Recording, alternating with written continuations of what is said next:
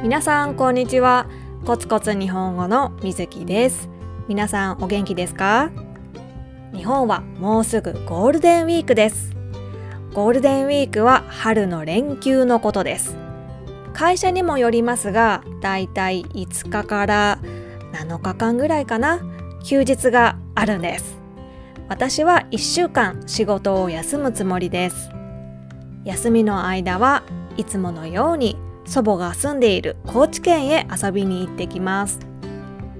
だいぶ前のポッドキャストで言ったような気がするんですけど今年はマラソン大会に出るんですよ。毎年5月3日に高知県の黒潮町っていうところでマラソン大会があります。いつも夫だけ出ていたんですけど今年は私も子供たちと一緒に走ることにしました。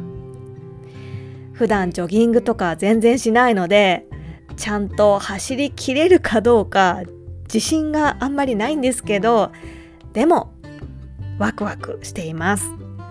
頑張ります。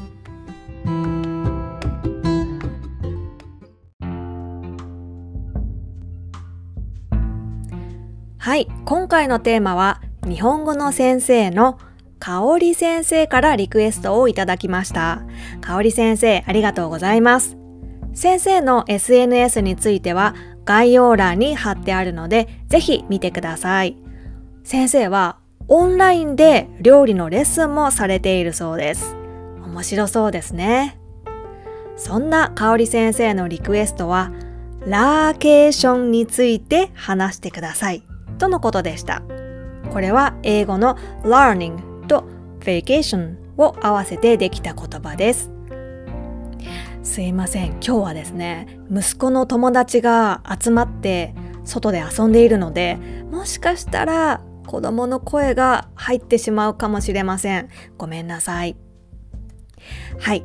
それでですね私は愛知県に住んでいるんですがその愛知県の公立の学校で今年の秋から始まる制度があります。それがラーケーション制度です。どんな制度かといったら、年に3日学校を休むことができるというものです。ラーケーション制度を使って学校を休めば、学校を欠席した、欠席、つまり学校を休んだということにならないんです。皆さんきっとえ？どういうこと？って思ってますよね。はい。日本の学校についてちょっと説明しますね。基本的に土曜日と日曜日と祝日国の休日ですね。祝日は学校がありません。休みです。それ以外に学校を休むと学校を欠席したという記録が残るんです。それは年に数回通知表っていう成績のレポートが渡されるんですけどそこに書いてあります。あなたは何日欠席しました？みたいな。でねこれを結構気にする人が多いんですよ。なんで記録するの？休むことの何が問題なの？って思いますよね。はい。これは日本の学校には皆勤賞っていう賞があるんですね。一日も休まないで学校に行ったら賞がもらえるんです。学校に休まずに行ったら素晴らしいということで褒められます。だからみんななるべく休みたくないんです。でもコロナの時代になってからは皆勤賞をもうやめた学校も多いみたいです。皆勤賞が欲しいからって体調が悪いのに無理して学校に来てしまう子がいたらそれは良くないですよね。それからもう一つの理由休みた休みたくない理由これは受験に影響が出ることがあるからです。あまりにも欠席とか遅刻が多かったら、まあ、合格できない不合格になってしまう可能性もあるみたいです。そしてもう一つ学校を休みたくない休みづらい大きな理由があります。まあ、実はこれが一番大きな理由かもしれません。体調が悪くて学校を休む。これはしょうがないことですよね。でもそれ以外の理由で学校を休むことは悪いことだという考え方があるんです。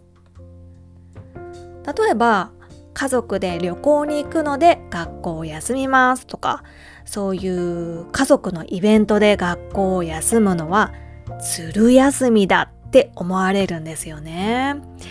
ずる休み聞いたことありますか？ずる休みは学校をサボる。学校に行くことを怠けて休むっていう意味なんです。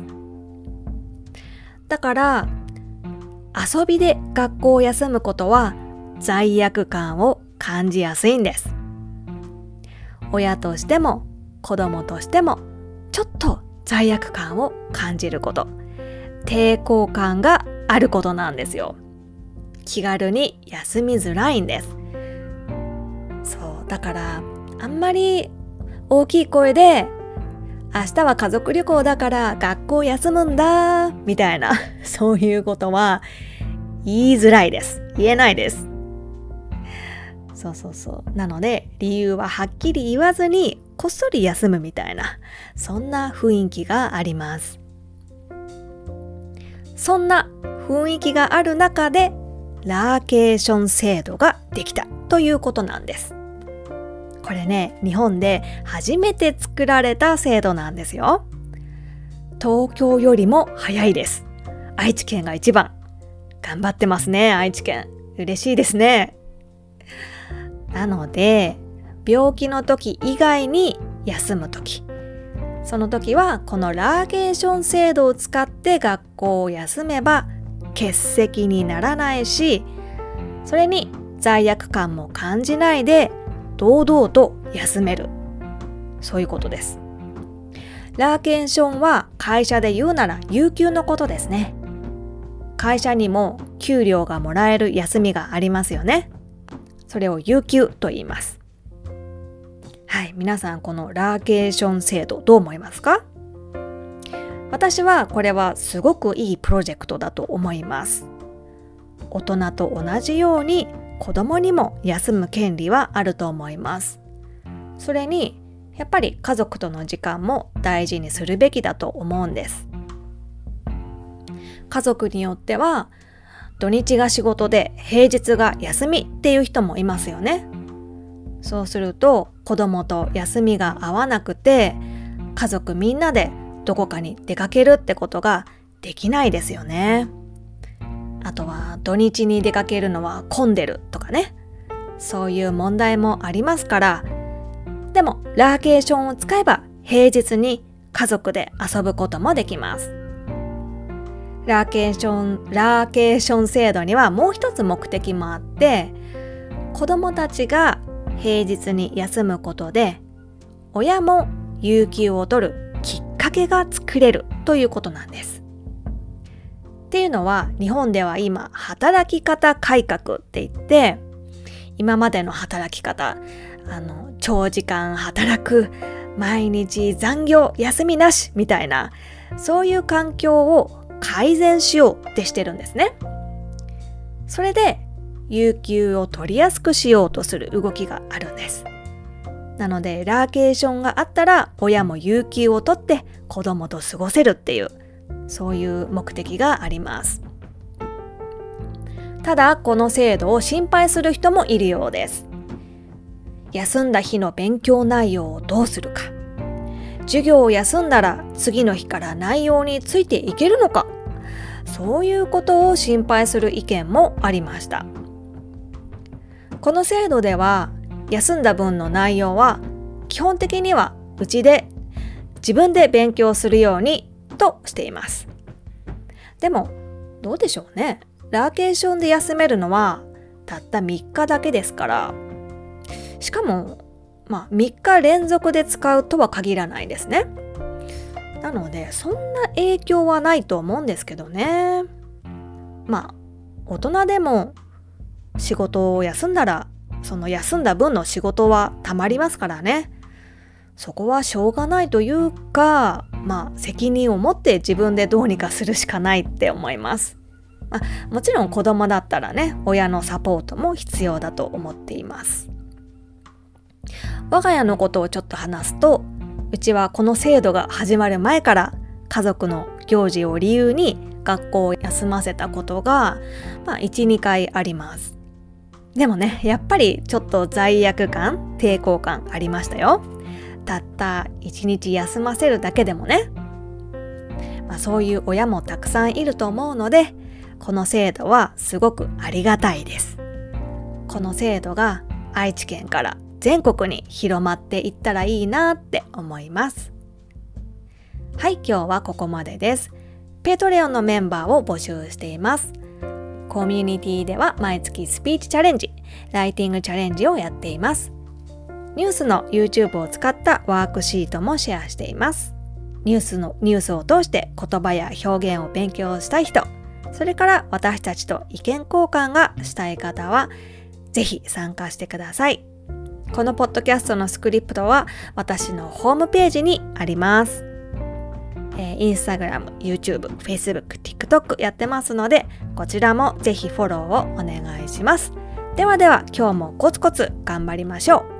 バイバイ。